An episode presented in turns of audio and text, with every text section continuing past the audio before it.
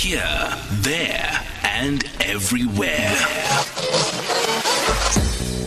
SAFM 105 FM in Polokwane. 21 minutes after 2 o'clock, uh, I did promise you to have a conversation with Deputy Minister of Higher Education, uh, Deputy Minister Buti Manamela. He is on the line with us. I just want to welcome him before I, I say my bit. Welcome, um, Deputy Minister. Thank you so much for making the time to talk to us. Hi, uh, thank you very much for having me, Pamela, and also if I can extend my greetings to your uh, listeners wherever they are. Thank you for having me. You know, we just want to actually just before we continue with this conversation, apologize. We off we are the very first, and I know that we are one. You know, my colleagues as well as myself to complain when a minister is late for a meeting, and you know they keep us waiting. We have to apologize for being late. Uh, there were other things that um, that preoccupied us before we could take your call, and we really sincerely apologize. We are 20 minutes into into this discussion, which you know which we were supposed to start at two, so we are very very sorry about the delay. So thank you one more time for understanding. Thank you so much. So le- thank you for fitting for fitting me in your business shed. no, we take that. We will take that with absolute grace. We, it's okay. Deputy Minister, you know, yesterday we, we, we, we saw a, a, press briefing by Minister of Higher Education, uh, uh, Minister Blade Nzimande, and we, we thought we'd touch base with, with the ministry because for the past, I suppose, 10 months or so, there has been a preoccupation, not only by your ministry, but everybody else, of dealing with COVID 19. One then wonders, you know, with all of that preoccupation, what has that meant for learners? Who, who otherwise would have been busy with other programs for argument's sake. Talk to us about how COVID 19 has disrupted a lot of the things that you had in mind for 2020 and 2021. Yeah. Look, firstly, uh, I mean, we couldn't complete the academic year 2020 on time. Uh, most of the, uh, well, not most, I think uh, uh, only 10 of our 26 universities have completed the uh, their academic year. 16 of these would be completing this in different months. the last one being in in in in March. So that's on its own, I mean, it's it's it's a major shift in terms of uh, you know arranging our academic program. But secondly, what it means also is that because we have to consider social distancing uh, rules, we have to consider the capacity of institutions to be able to provide, uh, you know, uh, sanitation, to be able to uh, give lecturers without having to, uh, uh, you know, infect or learners and lecturers infecting each other. Uh, you know, so that on its own meant a huge infrastructural uh, uh, plan. Uh, but sadly, uh, most of the students, in fact, w- uh, in, in from March last year, most of the students then were, you know, had to go home and study from home. That on its own, you know, a shift from being based in a lecture hall um, to now having to study uh, in the comfort or discomfort of your own home, uh, you know, means a lot because the pedagogy is completely different. Where you used to be posing questions directly to lecturers and interacting with them after class, now you had to, uh, you know, uh, join them online or through various ways and means and interventions which uh, we introduced. So it meant, uh, you know, inducting students into the new mode of uh, learning, inducting lecturers, making sure that all of those systems are in place. We have used this opportunity to learn a lot of lessons on the kind of implications that uh, uh, you know our uh, education system, particularly the post-school education and training system, uh, you know needs to be undergoing. It means that we have to invest a lot into IT infrastructure. Uh, now, uh, where, as we speak, most of our TVET colleges, which were not necessarily connected prior to the lockdown, have now been connected, uh, you know, to various IT uh, connectivity infrastructure. Similarly, most of the students who ordinarily would not have had uh, an electronic gadget going into universities, now they will have we are uh, talking to uh, both our minister and minister of communications are talking to the telecoms company so that we have a special dispensation that's specifically focusing on education, including the possibility of a dedicated, uh, you know, rollout of uh, uh, broadband that's specifically dedicated towards, uh, you know, education. But I think in the overall, this has been an important learning curve. Most of the changes which we have made as a result of policy, legislation, regulations, and all of that would become permanent mm. changes. Mm. Um, you know, it's inevitable. Uh, and, and, and some of the changes are obviously temporary uh, measures to make sure that students are able to cope. Where we stand now, if I can probably get into that, is that, uh, you know, I know a lot of uh, uh, hundreds and thousands of students have completed their matric examinations. They're waiting for the results. The Minister of Basic Education announced that the results will be released sometimes in Feb.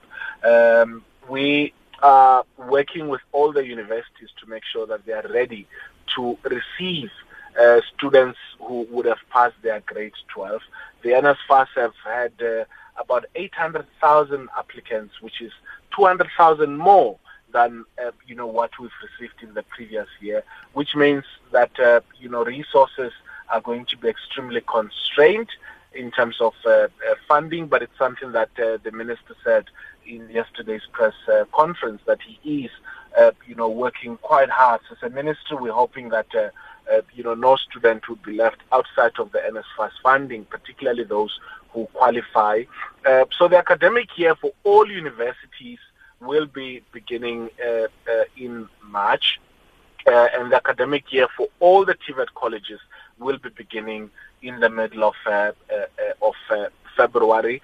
Um, you know, and as I said, uh, this means that as a country we need to be having a discussion about, um, you know, the the kind of uh, changes that this COVID-19 has had on the post post-school education and training sector, and whether we want to keep some of those changes permanent, which uh, uh, you know something that we're obviously looking at, or uh, you know whether we'll have to uh, make sure that we use academic year 2021 to try and bring uh, things back to uh, normality. But human Uh, life and interaction is no longer the same post COVID-19.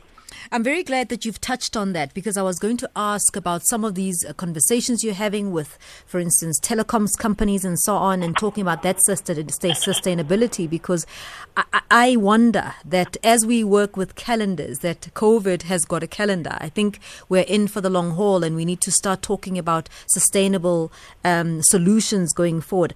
I'll be back with more. I, I wanted to open the lines, uh, Deputy Minister, on 011 as well as WhatsApp uh, on 0614 104 107 for all questions related to your ministry. I, I would, I don't know if it's okay with you, Deputy Minister. Is it okay for me no, to most definitely. Absolutely. Most definitely. All right. Let's open the lines and then I will take those calls as soon as I'm done with Nandika Bucas at 2.30 with the headlines. Here, there, and everywhere. SAFM. 106.6 FM in King Williamstown. Deputy Minister of the Department of Higher Education, uh, Science, Technology and Innovation is with me on the line, Deputy Minister Buti Manamela. Just taking your calls and all the questions that you have around, I suppose, um, higher learning this coming year, this 2021. And we are also asking other questions as well. Deputy Minister, thank you for staying with us. One of the questions that I wanted to pose uh, to you was with the event, uh, of, of COVID 19 having been such a preoccupation and having disrupted so much of what we know, and you so rightly pointed out that we have to have a conversation about the future of many things, and, and in this instance, of, of higher learning. I am looking forward, and perhaps you've started that conversation, to innovation that will come from your department. It is science, technology, and innovation, after all, so aptly called, um, around solutions that this country needs on many, many fronts.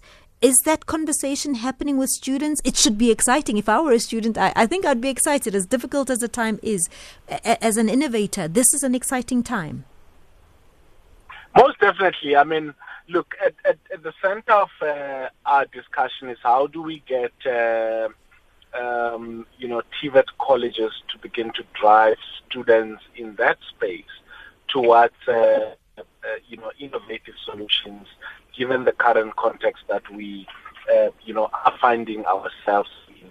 There's a lot of work that universities are uh, doing. I mean, the minister yesterday ministry statement, uh, uh, you know, made uh, an announcement around some of the work that uh, the, uh, I mean, UKZN has been doing. Uh, that's where, you know, working together with the CSIR and a whole range of our researchers and academics, for instance, found this the new strand of COVID-19 through the, you know, genomic research that that uh, has been done over time. I know that uh, you know we're doing quite a lot also with the University of the Western Cape, which is also focused on the uh, you know implications of uh, you know COVID-19 uh, for for our country. What kind of interventions and all of that information is feeding into the World Health Organization and many other global agencies to help us understand uh, you know the the uh, uh, uh, uh, the the genetic the genealo- the genealogy of uh, you know of this virus. But beyond that, which I think is one of the most crucial things, we really want to you know have that conversation, which the the minister will be leading, um, a conversation around and with scientists around uh, you know, what needs to be done as it relates to the, uh, uh, you know, the vaccine. And I think details around that will obviously be released uh, uh, in time.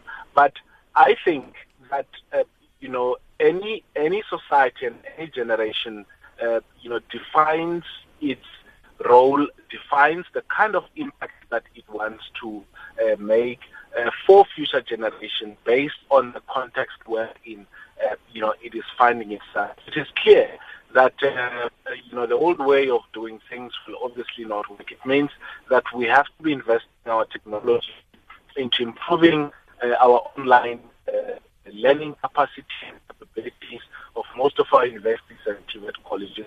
We've realized that some of the academic program, for instance, can go ahead without learners having to be physically at the uh, university. And, and that will mean that uh, we have to invest resources in the kind of innovations that may come up, uh, particularly from uh, students who are experiencing Uh, uh, you know, this kind of uh, uh, pandemic. So, so those are the kind of conversations that we really are leading, and you know, part of the big fight that you know we uh, hoping that we uh, would uh, would win is continued investment by our country by the different uh, government departments, but also by the private sector into research, development, and innovation. We've seen how, uh, you know, globally the world survived the uh, 2008 economic crisis. Most economies which, you know, came out of that crisis as rapidly as, as possible used their resources towards research, uh, development, and innovation. And that's the kind of direction which we uh, believe our country needs to be going as opposed to cutting resources around research, development, and innovation. Uh, I was quite excited listening to your earlier interviews uh, I mean, your earlier interview around, uh, if I'm not mistaken, uh, you know, indigenous knowledge system as it relates to mm. medicine, mm. and and and in that space, we've been doing a lot to look at some of the claims that traditional healers and herbalists have been making mm. on their contribution towards fighting COVID, mm. and some of the uh, uh, uh, you know innovations and, and, and work that has come out from there have led to our department supporting. Uh, uh you know some of those, uh, and others have been work in progress. Mm. you know, and have been publicly announced. you know, as part of the COVID thing, and then people coming out uh, internationally, claiming that uh, they've got cures and, and all of that. We've also been playing a role through our uh, research institutes, the CSIR, the HSRC, and all of that, to get to uh, to deeply understand, uh, you know, what the implications are uh, in terms of vaccines and all of that. So, so that's the kind of work that we have been doing, both as science and innovation and higher education and training. The your ministry sits with a lot of artisan skills and and you speaking to something that the minister spoke to yesterday around R&D money uh, is important to to make sure that there's a lot of that poured into the country um, he's also spoken about some of the work that needs to go into industrialization, for instance, of manufacturing of vaccines and so on. But one wonders, I mean, we, we've got the skills here. We have paper factories. We have skills and artisans who are able to make, for instance, PPE masks, and we still ordered some from China. Why are ministries and departments not talking to one another? Well, look, I mean, it, it, it has to do with uh, mainly uh, our uh, uh centralized procurement system.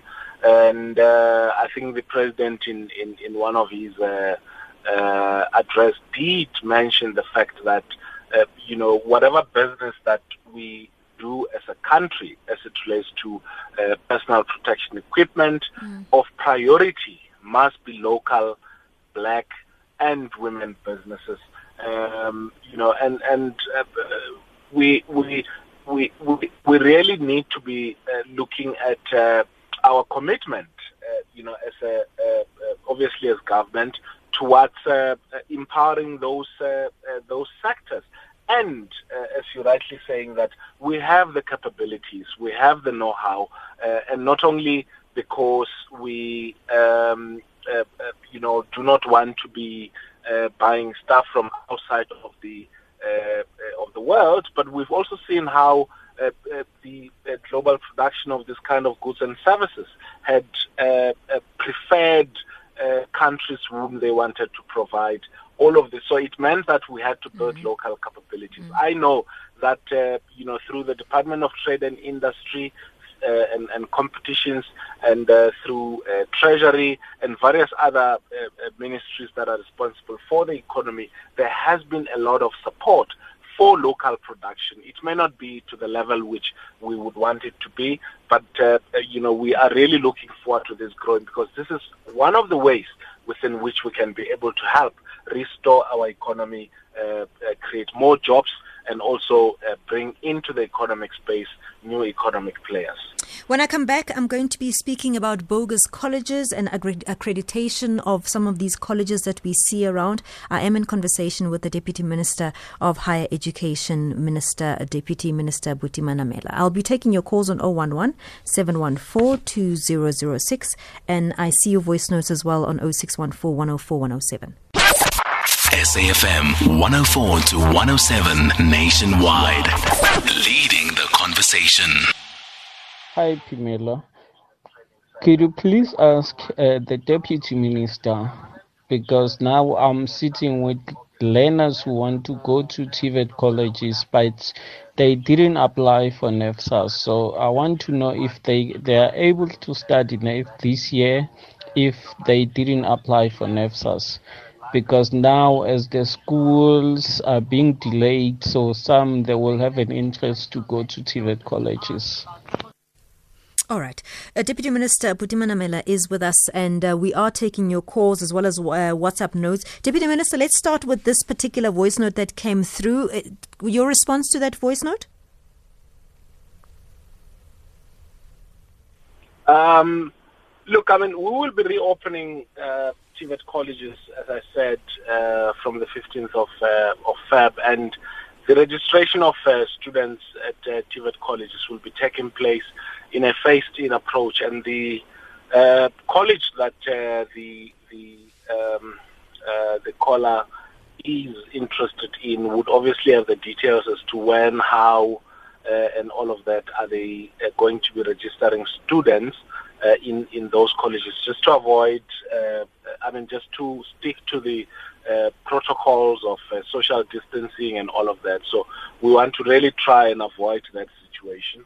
I'm hoping that uh, you know most students who uh, were writing their grade 12. We went out throughout the whole country. We tried to do as much publicity as possible. Universities and TVET colleges also did that, encouraging learners to apply online. Precisely because we're living under different conditions, um, you know, and I'm I'm, I'm hoping that uh, you know the caller will find luck in getting a space, um, uh, you know, at the at their preferred TVET college and with their preferred um, uh, uh, program. Um, yeah. Deputy Minister, one of the things that obviously you were not able to do, not you personally, but the department, was to have this um, this outreach that you would normally have had on on trying to get to to both students as well as parents around bogus colleges and and going into institutions that are not uh, accredited. Because that was that was not quite done in the past year, how have you managed? You know, uh, those people who are scrupulous, who are going to go and try and get money from parents and students because, you know, that information didn't filter through? Yes. Um, look, we, we have uh, uh, uh sent out a lot of uh, uh, information through the, I mean, our partnership with various media agencies, including SABC, um, to try and alert both parents and prospective learners of uh, the the bogus colleges, and also give them information on how to, uh, you know, check whether an institution is uh, uh, is accredited with the department. So maybe just a, a few seconds just to explain the process. Mm-hmm, so mm-hmm. if someone wants to establish a college, so we they then have to apply with the department and with the qualifications authorities.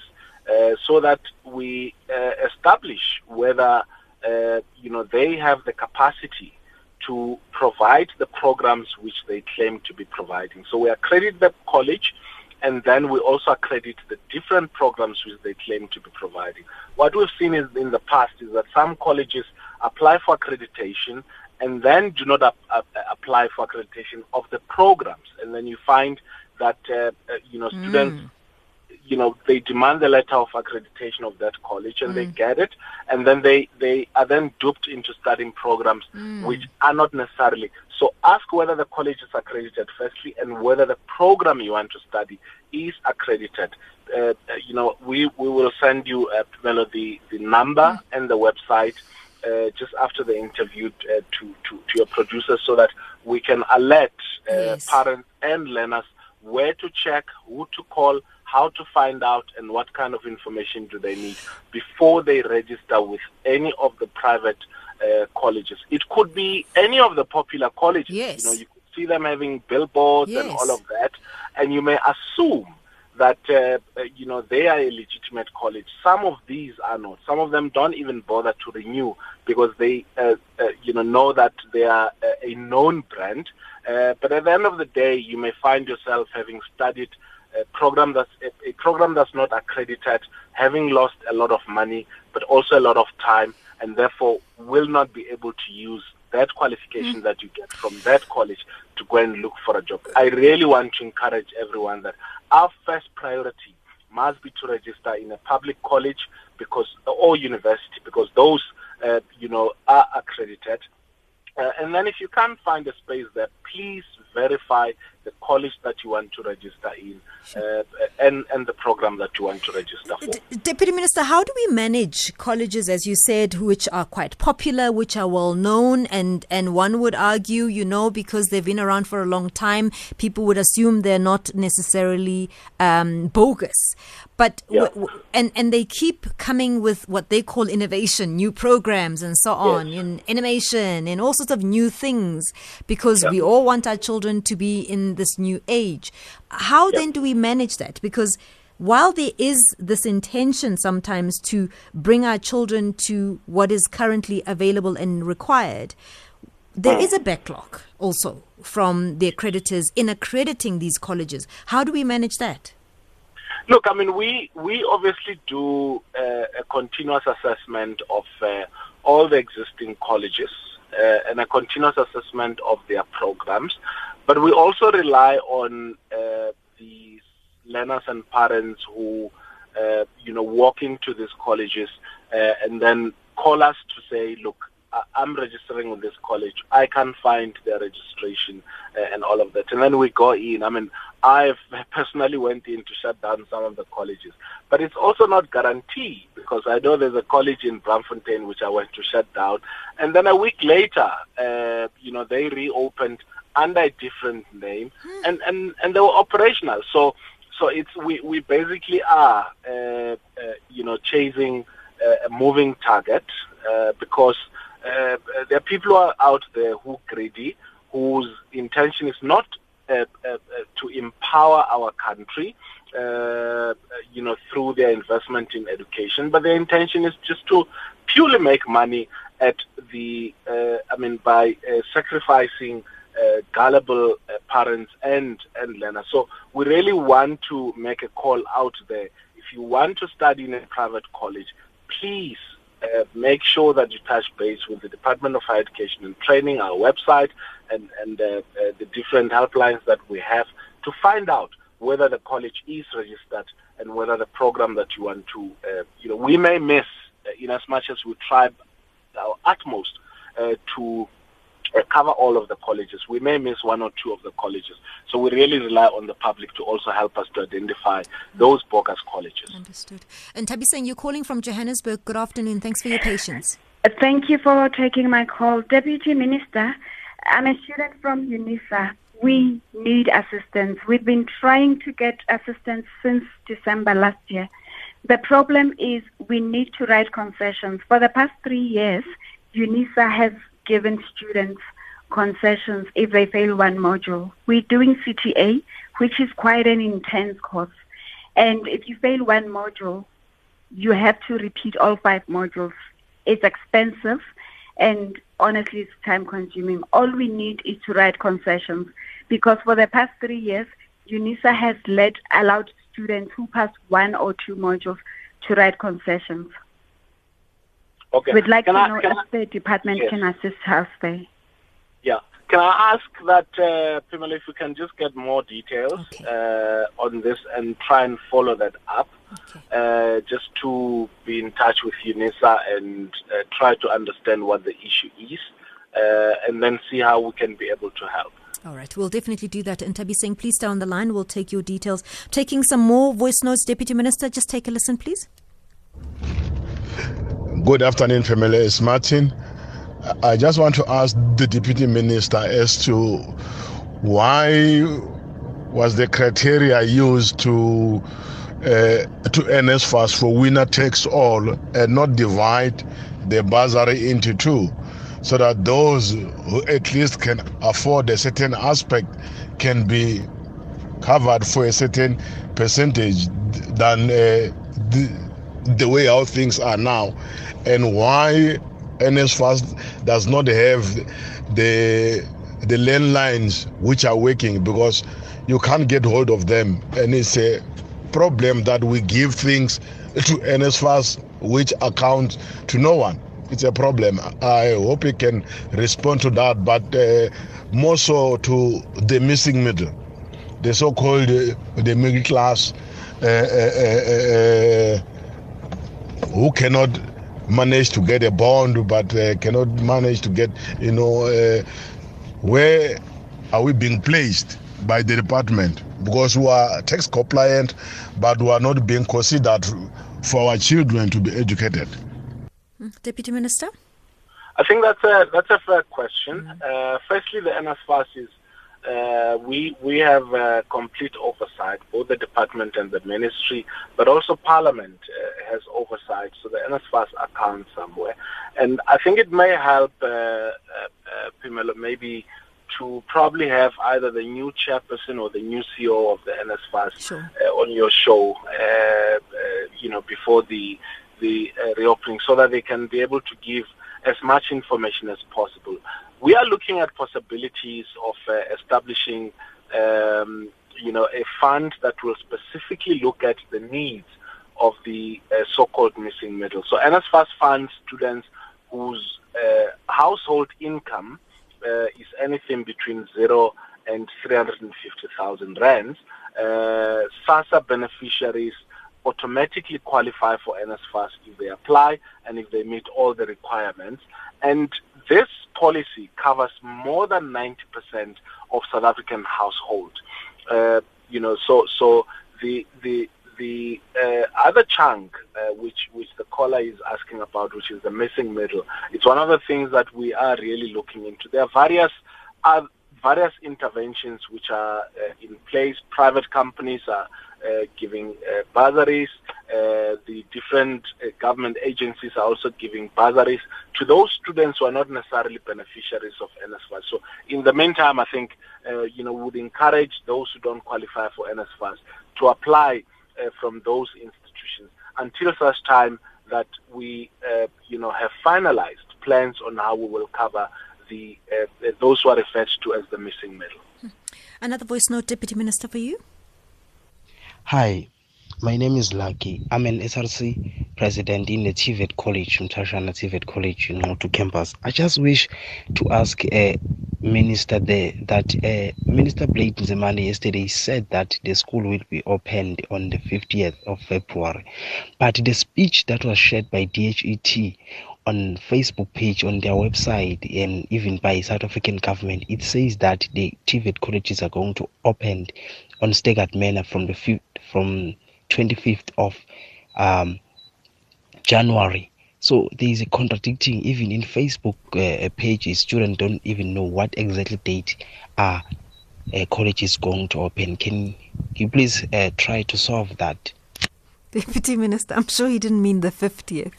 so maybe you can help clarify which date. Yeah. Um, okay, so so the the TVET colleges will be opening on the 15th of uh, uh, of uh, of February, uh, as I said, uh, and that registration will be uh, scattered, meaning that it all phased in, so that we we avoid you know any confusion. But what I want to you know repeat is every student who are studying at a TVET college, please contact your college mm-hmm. uh, to find out as to uh, you know when the program you want to study is open for registration. I think that would make matters even much more simpler for all of us. So, so Deputy Minister, which of the TVET colleges was mostly adversely uh, affected by COVID 19? I mean, I know there has been a lot of attention given to colleges, universities as well, but would you give us a sense of colleges that were the most adversely affected by COVID 19? Um, look, the the the colleges which I, I think I think the way in which we structured the reopening of uh, TVET colleges meant that uh, because, uh, you know, most co- TVET college students have to be on campus. Mm. Uh, uh, you know, so, so we opened all the colleges so that they have all their students on campus, but then they had to divide, you know, attendance, classes, some use the rotational system. So effectively, most, if all the if not all the colleges were indeed affected by uh, you know COVID-19. We lost an entire trimester last year um, uh, uh, because uh, you know the, the, the first trimester was adversely affected. So all the students in TVET colleges were doing their trimester studies couldn't uh, uh, you know have the three trimesters, which is the norm, uh, per year. So most of the colleges were really affected. But I think even worse, those colleges which are uh, located mostly in the in the rural uh, areas of our country, uh, because they were locked out from uh, things such as uh, internet connectivity, things such as transport. So, so le- learners couldn't commute easily to those those students who couldn't have left. So, so it's it's a it's a whole range of challenges which uh, uh, you know were affecting almost all the colleges across the board. But we're quite excited that all the colleges managed to complete uh, the academic year 2020, 2020 uh, uh, on time, and most uh, students sometime this week and next week will be getting their results, and we're hoping for better results this year. All right. Thank you so much for your time. Thank you for your patience. Thank you for accepting our apology a bit earlier on, Deputy Minister. We really appreciate it. What we will do, I see you, Peter, uh, and many of you, I see you as well. We will invite NSFAS so that we can have those conversations with NFAS. Deputy Minister of Higher Education, Buti Manamela, thank you very much for your time.